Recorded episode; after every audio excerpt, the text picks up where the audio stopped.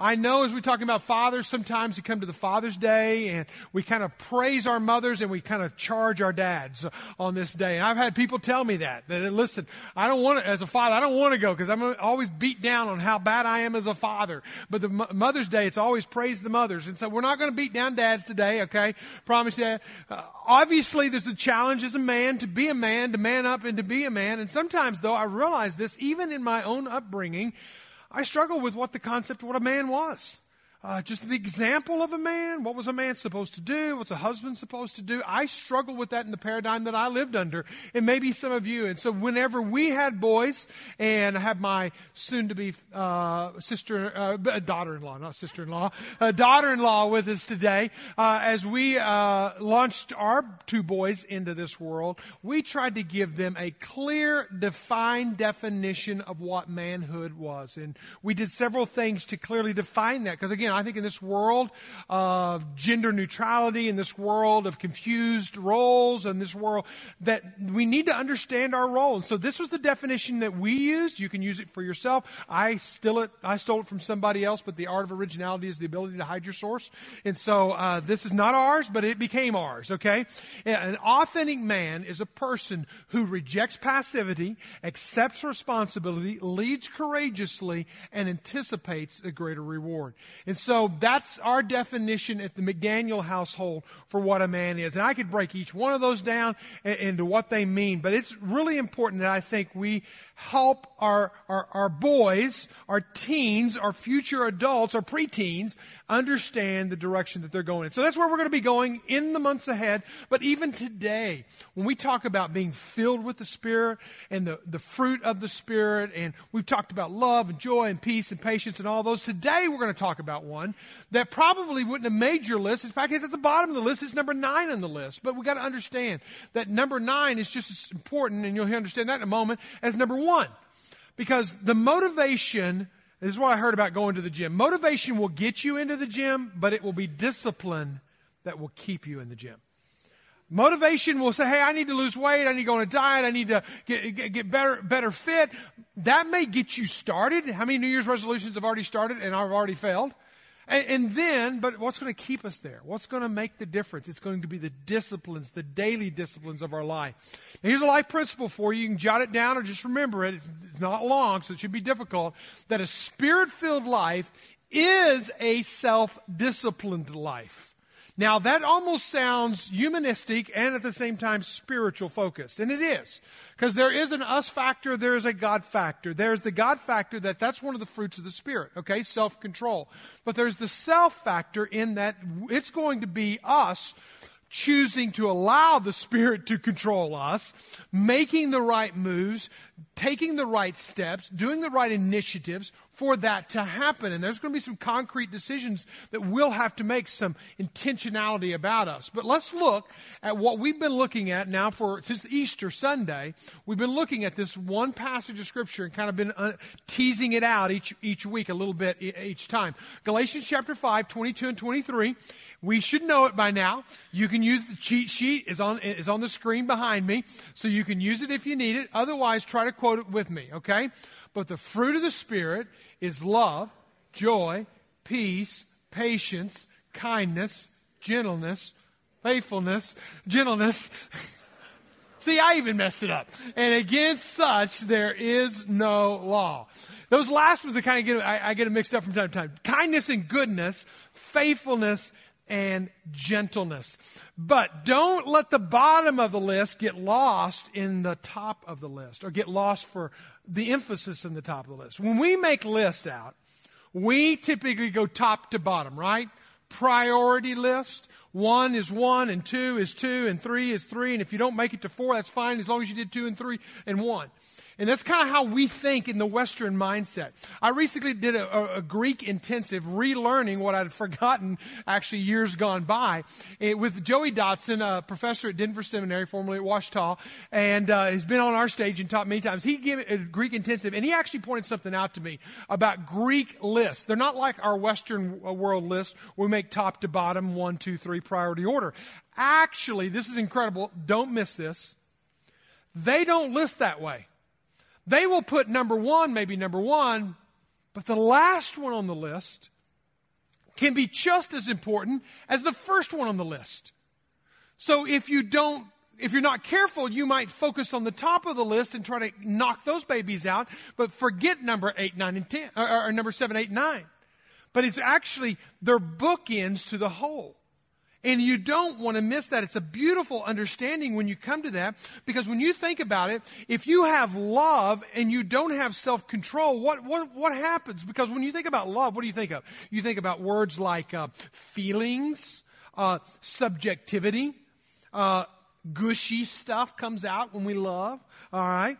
Uh, grace comes with love. We think about love when we think about that. Self-control. What do you think about? You think about facts, objective, hard lines, truth. And the reality is, is you can't, the perfect balanced life is that list right there. And not taking away and saying, I'm going to focus on love, joy, and peace, but I'm going to ignore faithfulness, gentleness, and self-control. Because if you take out the top one and the bottom one, the whole thing falls apart. The whole thing will unravel. Think about it like this. Love without self-control. What do you get? You get reckless vulnerability and brokenness. It's why one people, some people that we know move from one dumpster fire relationship to another dumpster fire relationship. Because it's all about love. It's all about the gushy. It's all about the subjective. It's all about the feel good. It's all about the emotion. It's how people can come in and say, you know what? I don't love you like I used to. I'm moving on. Or I don't feel this. Or I fell out of love. That they may have fallen out of that gushy, filly, soft stuff in the middle, grace kind of love. They may have fallen out of that. And, or they could be caught up in that. People who, who, who have love, uh, without self-control, they're, they're the ones who struggle with codependency. They're the ones who need to read books like Boundaries. Think about it like that. If you have self control, without love, you have abrasive and unattractive love. You have an unattractive life. These people, they struggle with expressing themselves. They, they struggle with being a safe place. They lack emotional awareness. They lack the ability to connect with them at a heart level because it's all hard lines. It's all objective truth. And you've got to have both of these to tie them together to make the balanced life. So when I'm talking about being spirit filled, what am I talking about? I'm talking about a beautifully balanced life. All the way from love to self control and all points in between. So let us today think about Am I suffering from too much love and lack of self-control? Or I have, have, have self-control, but I have no love. Therefore, I'm hard and abrasive. So think about, kind of cl- classify your own love. But what we're going to focus on today, I'll let you go back and listen to the other messages to catch up with that. We're going to focus on number nine, the last one, but don't let number nine fool you. It's maybe just as important as number one. Self-control. Self-discipline. Words like no when it's time to say no, not because you want to say no, because you need to say no. Yes, not because you want to say yes, but because yes is the right thing to say. It's the right thing. It's right and wrong. It's understanding that. And then having the ability to say yes and no. Okay? Think about it like this. As Proverbs pointed out, a person without self-control is a city broken down without walls. Now that means nothing to us in the 21st century. Nothing. What's this walls and all that kind of stuff? If you go from the Bronze Era to the Middle Ages, the number one line of defense for any home, any community, was not whether or not they had a sharp enough spear to get the bad guy coming in the front door. It was whether or not the city had walls thick enough, big enough, high enough to keep the bad guys on the outside of the walls. In fact, they would kick people out of the city and make them live outside the walls because it was just to protect the people inside the walls. The hardened criminals would be kicked outside the walls. You get what I'm saying? The walls were the most important thing. But a person who doesn't have self-control is like a city broken down without walls. That's why when Nehemiah went back, went back to rebuild Jerusalem, he didn't start in the heart of the city at the temple and sanctify and, uh, and make right the temple. That was what Ezra does later on. What Nehemiah does, the very first thing that Nehemiah does when he was given permission from the king to go back was to rebuild the walls. So, what might be the most important thing for us in our life to live a healthy, balanced life will be to rebuild our walls. Because I'm afraid we live in a day where a lot of people are living without any boundaries, any walls in their life. Living the spirit filled life is a self disciplined life.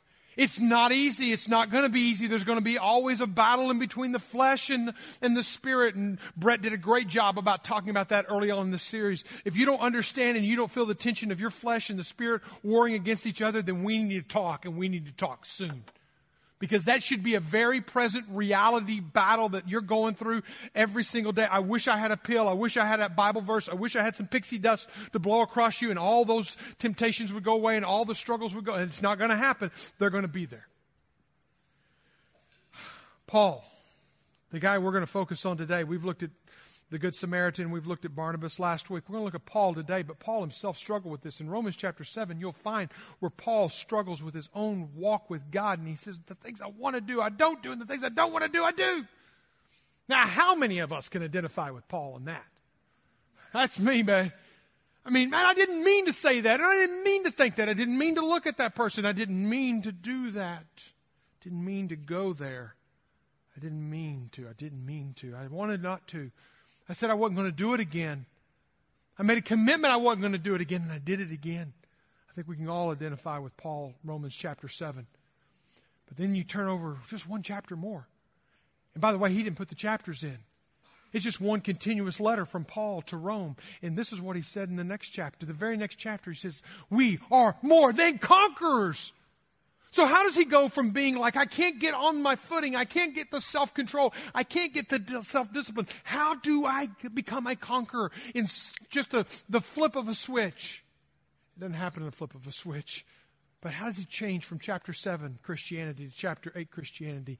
It's because what happens in that chapter happens 14 different times in that chapter. It's the word spirit that shows up more times than any other chapter in the Bible. It's the most densely packaged chapter in all the Bible that refers to the power and the presence and the impact of the Holy Spirit in our life. What have we been talking about? We've been talking about being filled with the Spirit we're talking about today, when you're filled with the Spirit, that's how we find self control. That's how we find self discipline. It's not mind over matter. It is God working in us. That's how we become more than a conqueror. Take your Bibles and look at 1 Corinthians. I've spent a lot of time in Corinthians over the past uh, year. Been to Corinth City uh, three times in the past year in ancient Corinth, and so I've kind of had this deep dive love into studying and understanding more about the culture since I've been to the community.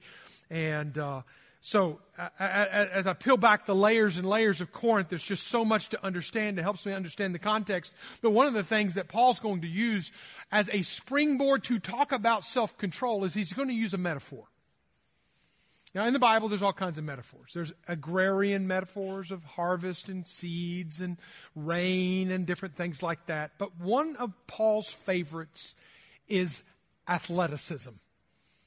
And it's specifically when he's writing Corinth, writing the, Corinthian believers, he kind of constantly keeps bringing it up because there's something that happened in Corinth that happened every two years. It was called the Isthmian Games. It was kind of like the first edition, if you will, of Greek and Athens and the Olympics.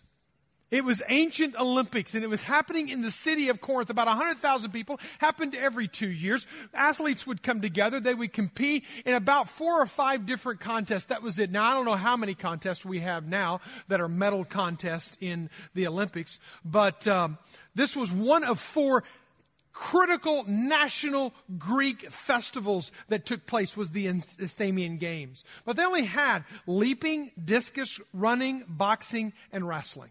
That was it. That's all they had.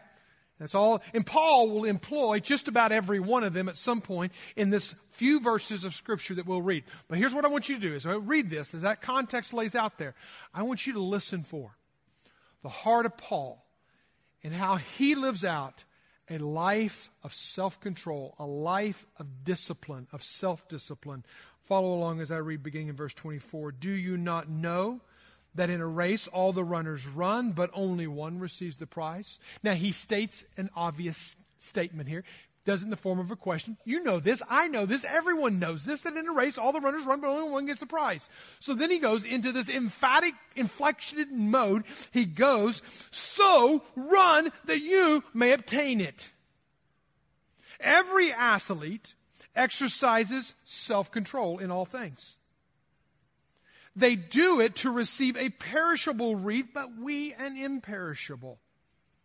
So I, do not run aimlessly. I do not box as beating the air. I, but I discipline my body and keep it under, uh, under control, lest after preaching to others, I myself should be disqualified. I hope you hear, even in the inflection of my voice, that Paul is very excited about this. He's very intent on this. And here's what we got to understand about being spirit filled and the self disciplined life and how they go together is that this is not only a work that we yield ourselves to, but it's a work that God fills us for. He fills us, we yield to His Spirit, He gives us the power to become more than conquerors. Let's just answer this question, though, today. What does it look like to be spirit filled and self control? Jot these three qualities down, if you will. One, there is something about them that is intentionally intense in being self-control. There's an intentionality, and it is not a light-hearted intentionality. It is an intense intentionality. Now, notice that he does not use uh, the metaphor of fans sitting in the stands watching the runners on the track. He could have done that.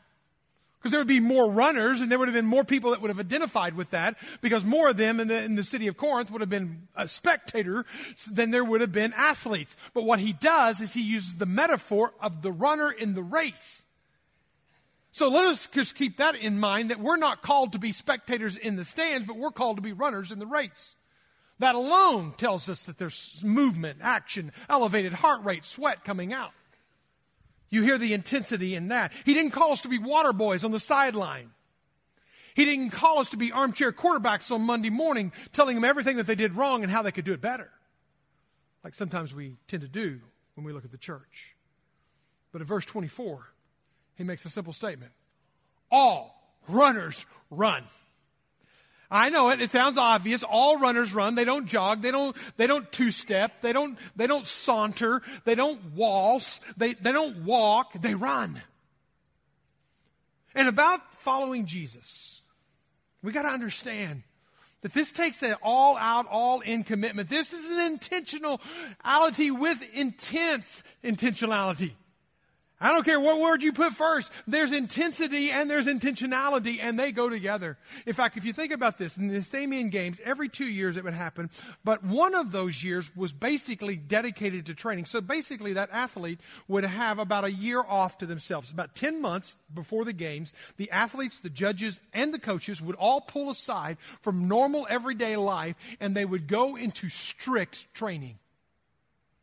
In that strict training, they would monitor their diet, they would monitor their exercise, they would train, they would do interval training, they would do sprints, they would do distance, they would do everything that we would do to prepare our body to run a race. But now think about that. For 10 months, they dedicate themselves to a race that may last 30 seconds. 10 months of training, 30 seconds of work. We're not going to become great, incredible, balanced followers of Christ with just half-hearted, half-baked, half-committed, spectator sport kind of faith. It's going to take an intense intentionality about the way we live out our life. Following Jesus is number one, it's an intentional decision. Runners have to choose to run. Now I love the app that's out there called Couch to 5K. If you don't use it, I encourage you to use it. If you're not a runner and you want to start running, get the, get the, get the app. I've heard so many success stories from it. But what's the deal? Is you can download the app, you can go to Rush Running buy your shoes, you can go buy some, some fancy, uh, uh, Lulus or, or whatever, whatever your running clothes are, and you can still sit on the couch drinking beer and, and, and drink, and eating your, your pizza. Uh, you know, you can do that. It doesn't make you a runner. Runners have to get off the couch and they have to go out and they have to run. So again, I know I'm stating the obvious here, and Paul is stating the obvious. All runners run. And this is the metaphor for I have to be very intentional. I have to every morning, whenever I wake up, I have to be listening, listening for His voice. Where's He? What's He saying? I'm in His Word. I'm listening to His Word. What's He saying to me? Morning by morning, He awakens. He awakens my ear to hear as those who are taught. The Lord God has opened my ear. What's He saying to me?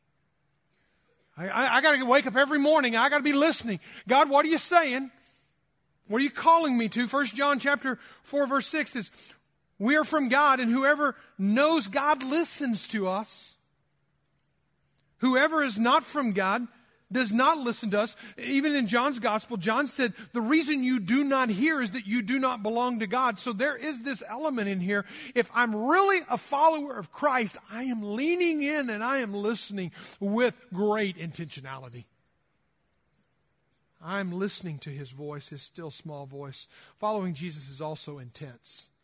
Again, he uses the metaphor running.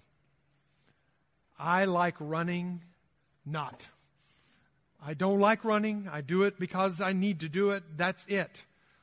Um, I'd rather him have used uh, uh, in a Saturday afternoon, all people binge watch Netflix. I could have done that. All right? No, he has all runners run. And now, I, I, when he goes on in, in this verse here, he says, and only one receives the prize. Now he shifts into gear. This is where the intentional intensity really comes into play.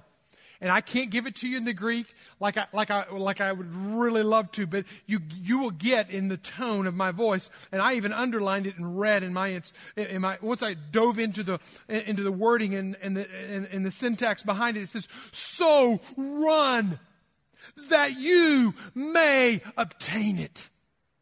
When Paul turns the page here, when Paul changes his tone here, he is using every emphatic expression in the Greek language he can use when he uses the word treke, he's using the word for, for run with great intensity in the imperative, present active, don't stop running. He says whenever you run, in a clause that whenever you run, that you're going to do it with a purpose, and that purpose is what? To get the prize. And that last word there in the, in, in the Greek language is this word lambano, which means to, to, to receive something, but he puts the, another word onto it, katalambano or katalabante. And in that, he said, not only do I want you to receive it, I want you to take it. I want you to grab it. I want you to run through the finish line and grab the medal when you go by. I want you to run through and get the prize. You see the determination? You see the intensity in that? One of my favorite movies is I would call it a classic movie now. Maybe, maybe it's a little overdrawn to call it classic, but it's Dead Poets Society. How many of y'all have seen Dead Poets Society? All right. So you know the phrase in there, probably the most popular phrase, certainly made it popular from that day forward. Um, and he's, he's with these students and they're out in the hallway and he gets them up close to these photos of all the founders and all the past graduates of the school. And he takes them up next to the photos. He tells them to listen closely, listen, listen, listen closely. What do you, what do you hear? What do you hear? And he starts whispering into their ears, Carpe Carpe diem. Seize the day. Seize the day. When he tells them that, he's challenging these students to get out and make a difference in this world with intentional intensity about the way you live out your life. I believe this is Paul's carpe diem statement. I believe this is Paul saying, listen, don't just saunter, don't just walk, don't just waltz, don't just uh, skip, don't, no, run with great intensity. What has God called you to? Did He give you a wife? Did He give you a husband? Are you pursuing them with intentional intensity? Not a one off, not a every now and then, but are you doing it with intentional intensity? What kind of job has God given you, called you to, equipped you to do? Are you doing that? Listen, the followers of Christ ought to be the best workers in any business in this land. They ought to be the best teachers in any schoolhouse in this land. They ought to be the best at it because we do whatever we do with intentional intensity because we are following Christ even as we live out our life. Dallas Willard tells the story in, of, um, of a man who struggled with the fruits of the Spirit, particularly patience and kindness with his kids. Um, he was very successful on the job. He would come home full of stress and anxiety and offload all of his stress and anxiety onto the family. He didn't do it intentionally. He didn't do it because he wanted to.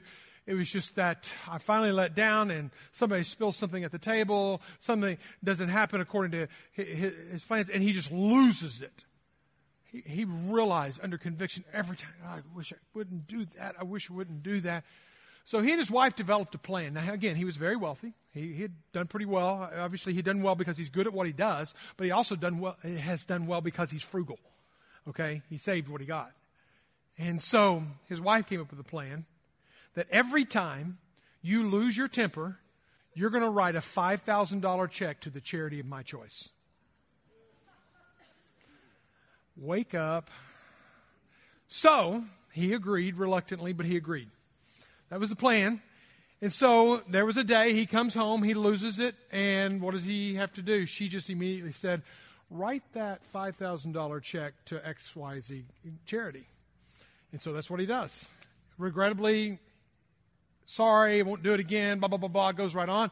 And a few weeks later, he does it again, and and then he does it again. $25,000 later, he finally develops patience and kindness with the kids intense intentionality.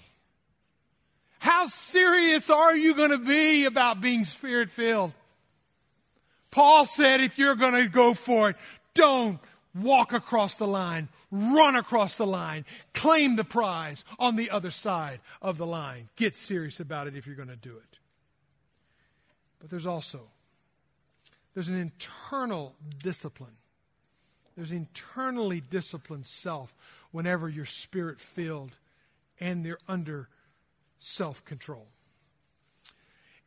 The way I just explained this one story of this one man, there was an external motivating element to him, and that was $5,000 every time he blew his top. That's an external motivation, okay? Internally, it was affected, tied together, and sometimes it's hard to separate them out. But every time he has to write a check for $5,000, it begins to add up, right? So externally, he saw his bank account going down, and he had to stop it somehow, some way. But when I say there's an internal discipline, this is where it's not an external motivator, it's an internal motivator. There's something inside of Paul. There's something inside of him that's unique. It's more than just him willing it. It's more than him just cognitive choosing it. It's actually something inside of him that's helping him do this. That's why he goes on after he gives this scenario of a runner and race and all the runners run, only one gets the prize. Then he goes right into his exhortation. Every athlete exercises self-control. Every athlete, it's where we get our English word agon, agony from, is, it's the Greek word agon. And so every agonizing athlete exercises self-control.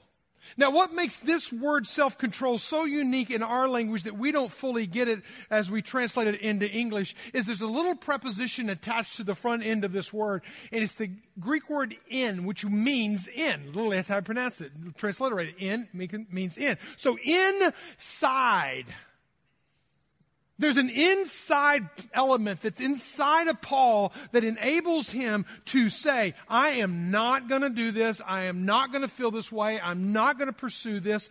I am not going to do this. There's an internal motivation. And this word self-control, here's a definition for you. Literally it means this, to keep one's emotions, impulses, or desires under control. Whoa, whoa, whoa, whoa. Desires?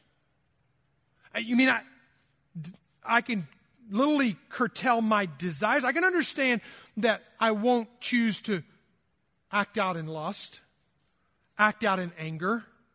I, I, can, I can see me choosing willfully to run the other direction, but the desire's still there. A spirit filled, spirit controlled person is a person who has something inside of them, that something being the Holy Spirit, that is in them, that is enabling them to actually alter their desires, alter their impulses, change their emotions. That's the level of self-control. So it's not just something externally changing on the outside. And this is really hard in our culture. in our entitled, self-absorbed, narcissistic, materialistic, hedonistic ways of our culture that says, hey, if it feels good, do it, go for it. If you want to do it, you're a free person, you're an adult, you make your own choices, you do it. That kind of mentality is what makes up America. And that's not the mentality that Paul has here. This self control is an internal self control where your decisions actually start getting changed. Another time, just to kind of do a, do a parallel, another time that Paul uses this same phrase is whenever uh, Luke is recording his encounter with Felix, the governor of Israel, Roman governor in Caesarea, overseeing the Roman region, Roman controlled Israel at this time, and he's under house arrest, and Felix and his wife come to see him. And notice the content of Paul's message. Acts 24, verse 23 and 4, it says this After some days, Felix came with his wife, Drusilla, who was Jewish, and he went for Paul and heard him speak about faith in Christ Jesus. Now, he could have stopped there and I would have been all good. Okay, faith in Jesus Christ. You need Jesus. I need Jesus. Uh, Drusilla, you need Jesus. Felix needs Jesus. Also, all come to Jesus, right? But he doesn't. He goes on and he reasoned with them about righteousness and about self control and about judgment. Wow. You mean self control ought to be a part of our gospel conversations? You mean self control and actually that I can't call my own shots is actually a part of the conversation about becoming a follower of Christ uh, to a person like Felix? I mean, come on. Now let Felix, he's the governor of Rome. I mean, he's the governor of the area. He can do whatever he wants. Rome is Rome and Rome, you do in Rome what Rome does and that's just hedonistic, narcissistic Western lifestyle. But Paul says no, to follow Jesus involves self control. What did Felix do with this message? Look at the next words. Felix was alarmed. And the story says he got up and he walked away and he left Paul imprisoned. I wonder, what was the tipping point that caused Felix to get up and walk away and not follow? Was it whenever he called him to a new sense of direction and ownership and control of his impulses and his desires and his emotions? Socrates considered self control as the cardinal virtue. And again, in our culture, we don't do well with this concept. Because we should we, we say, let your inside feelings reign. Follow your heart. How did that do with Adam and Eve? It left billions of people dead in the wake of their following their own heart. You know, we follow food, spending, emotions, mood swings, sexuality. Sorry, I got to go here for just a second because if we don't talk about it, who's going to talk about it and give some semblance of truth? But we live in a sexually charged culture. Sexuality and self control don't fit in the same conversations nine times out of ten. We live in a day where I'm hearing more and more and more and more and more of women who have been sexually hurt, abused, taken advantage of and you're hearing it too, Me Too movement, Church Too movement. These abuses are taking places in homes, safe places, with family members and aunts and uncles or whatever, uh, with coaches and teachers, and in the church. Why? How? How did we get here? We're living in a culture where the sexual boundaries are gone. We're living in a culture, we think it's okay and you should follow your instincts and go with your emotions and go with your impulses like we're animals. I'm sorry, same sex attraction, it's unsustainable, it's unbiblical right, wrong, or indifferent, socially acceptable or not, I look at it, I go, this is not what the Bible ordered and put it in place. Let's go back. Pornography, it's not hurting anybody. It's just me and the screen. Me and a bunch of pixels. Nobody's being hurt, right? That's what we think. It's our culture that we're living in. We're not thinking about the ripples it's going to have generations from now. The mind is being reshaped, neurologists tell us, because of us looking at pornography, because we've accepted it as norm, because we have this eh, culture of sexual promiscuity. I was talking to a young single man just yesterday. We were talking about the struggles and the temptations of being pulled in this direction and pulled in that direction. And when I get married, get married, then I won't have that desire anymore because I'll have my mate. And I said, you know, you can put a ring on the outside, but it doesn't fix the lust on the inside. You'll be married and you'll still lust you'll still struggle with that. It'll still be a very present danger. T.C. Ryan, you want to read a book, Ashamed No More? He tells the story of him struggling for 40 years with compulsive sexual behaviors. 40 years couldn't get past it, ended in shame every time, couldn't get past it, finally found victory in walking in the Spirit. But did he find victory from no longer having that attraction to that wrong form of sexuality? No, no, no, no. The attraction was still there, the pull, the gravitational pull was still there, but the victory was his. He says, if I've learned anything about God and the ways of living in the Spirit, it is that finding Him isn't in avoiding the struggle. It's in finding Him in the struggle. Or better, being found by Him in the struggle. And the struggle is where God is. There is an internal discipline of a person who is self controlled by the Spirit of God.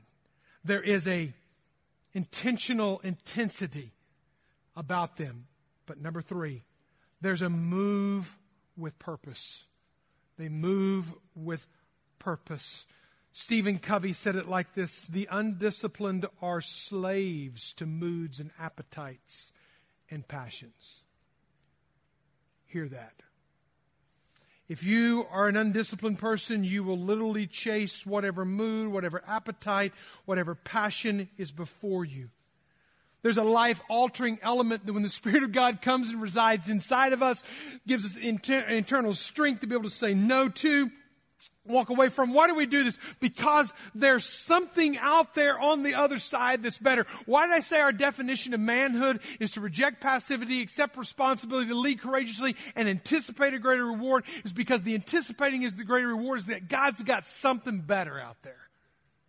He's got a better plan. He's got a better method. And notice in verse 25 when he talks about this, they do it, they run, these athletes run for a perishable, but we're doing it for an imperishable. We got something bigger and better and better. Yeah, awesome.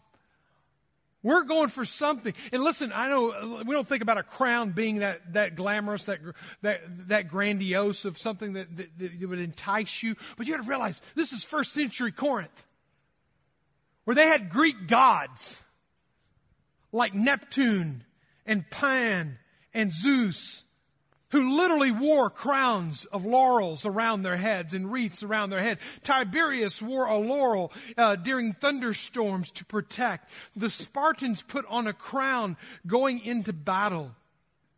Women would wear a crown on their wedding day. It was a sign of beauty and strength and honor and, and, and deity and fashion. So what he's saying is, listen, this world's pursuing things that are perishable, but we got something that is imperishable, a crown that is imperishable. So then, don't miss this, verse 26. If Paul wasn't personal enough, because he's all been they and them, they and them, they and them, notice what he does in verse 26. He gets very personal. He goes from talking about they and them to I and my. He says, I, so I. What difference does it make? So I do not run aimlessly. I do not box as one beating the air, but I discipline my body. I keep it under control, lest after preaching to others, I myself too two pro- personal pronouns back to back. I myself, emphatic, could, should be disqualified. Paul talked about a life of purpose. I'm going to live it with purpose. I'm going to live it with intentionality. I've got an interior strength that's going to enable me.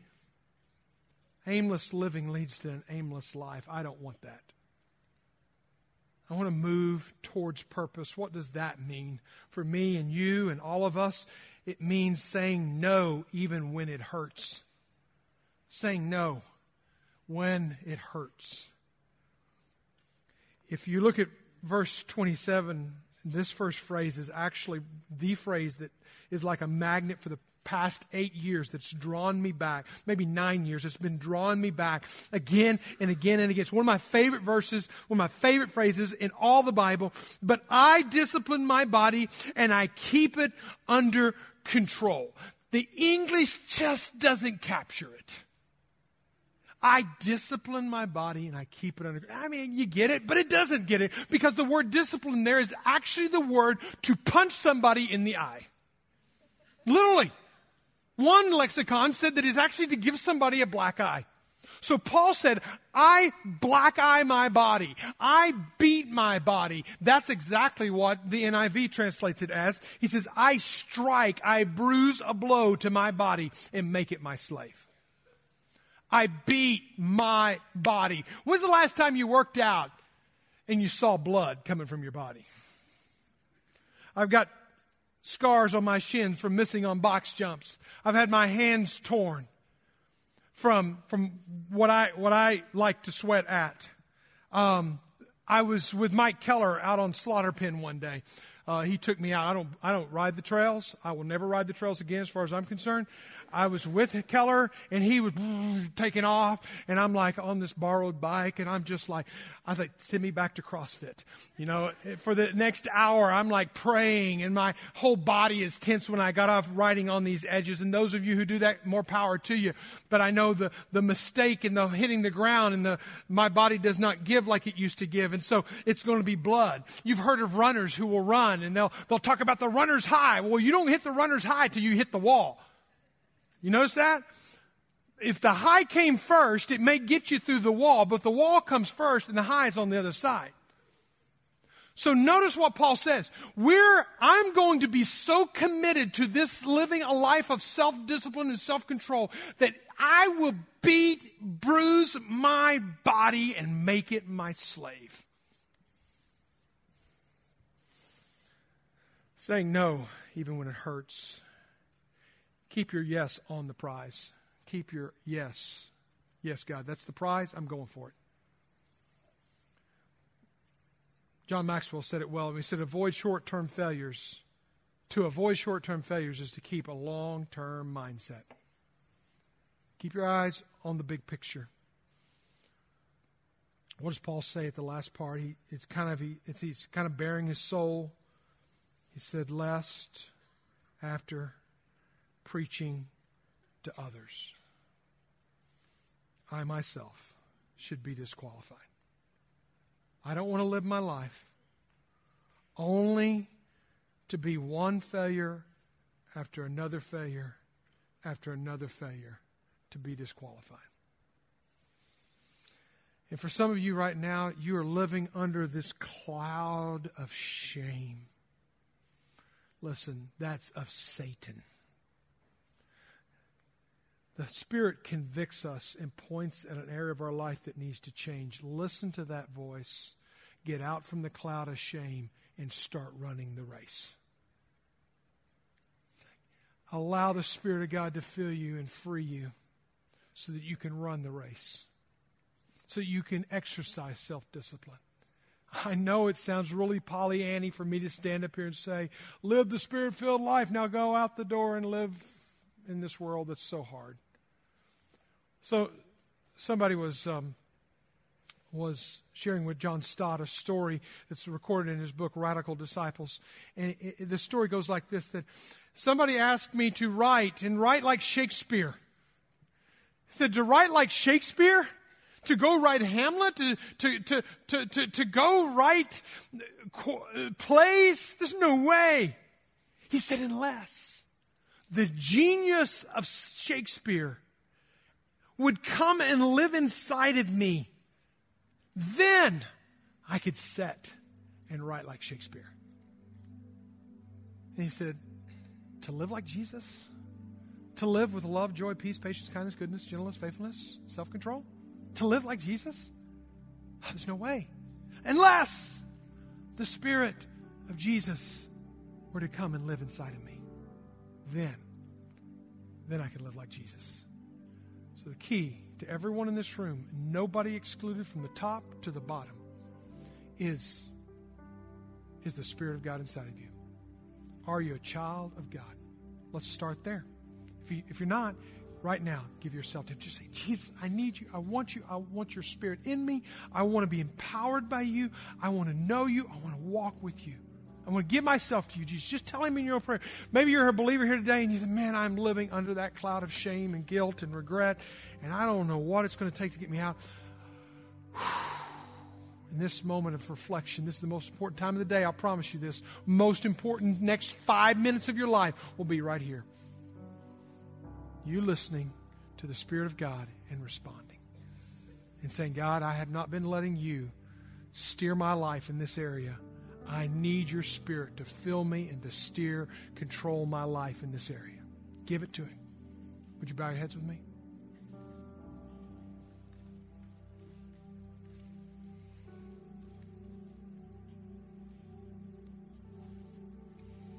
Father God,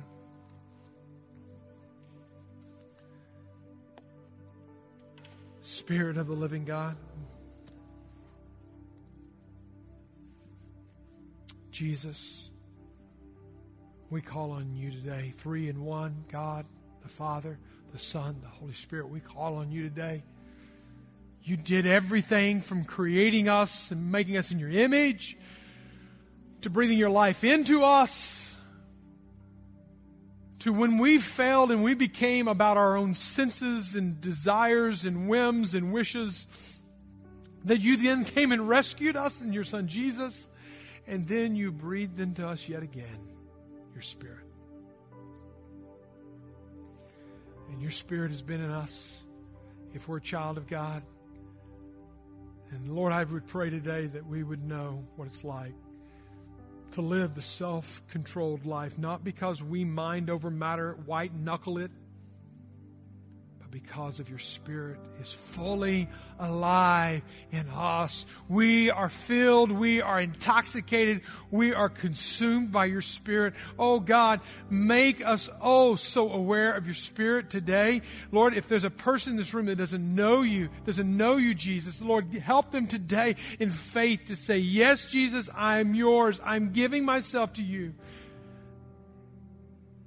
Lord, if there's a follower in this room today who's struggling, under shame, under regret, feeling guilty for lack of patience and kindness, guilty for lack of gentleness and faithfulness. Lord, deal them. Help them to find peace and reconciliation with you now.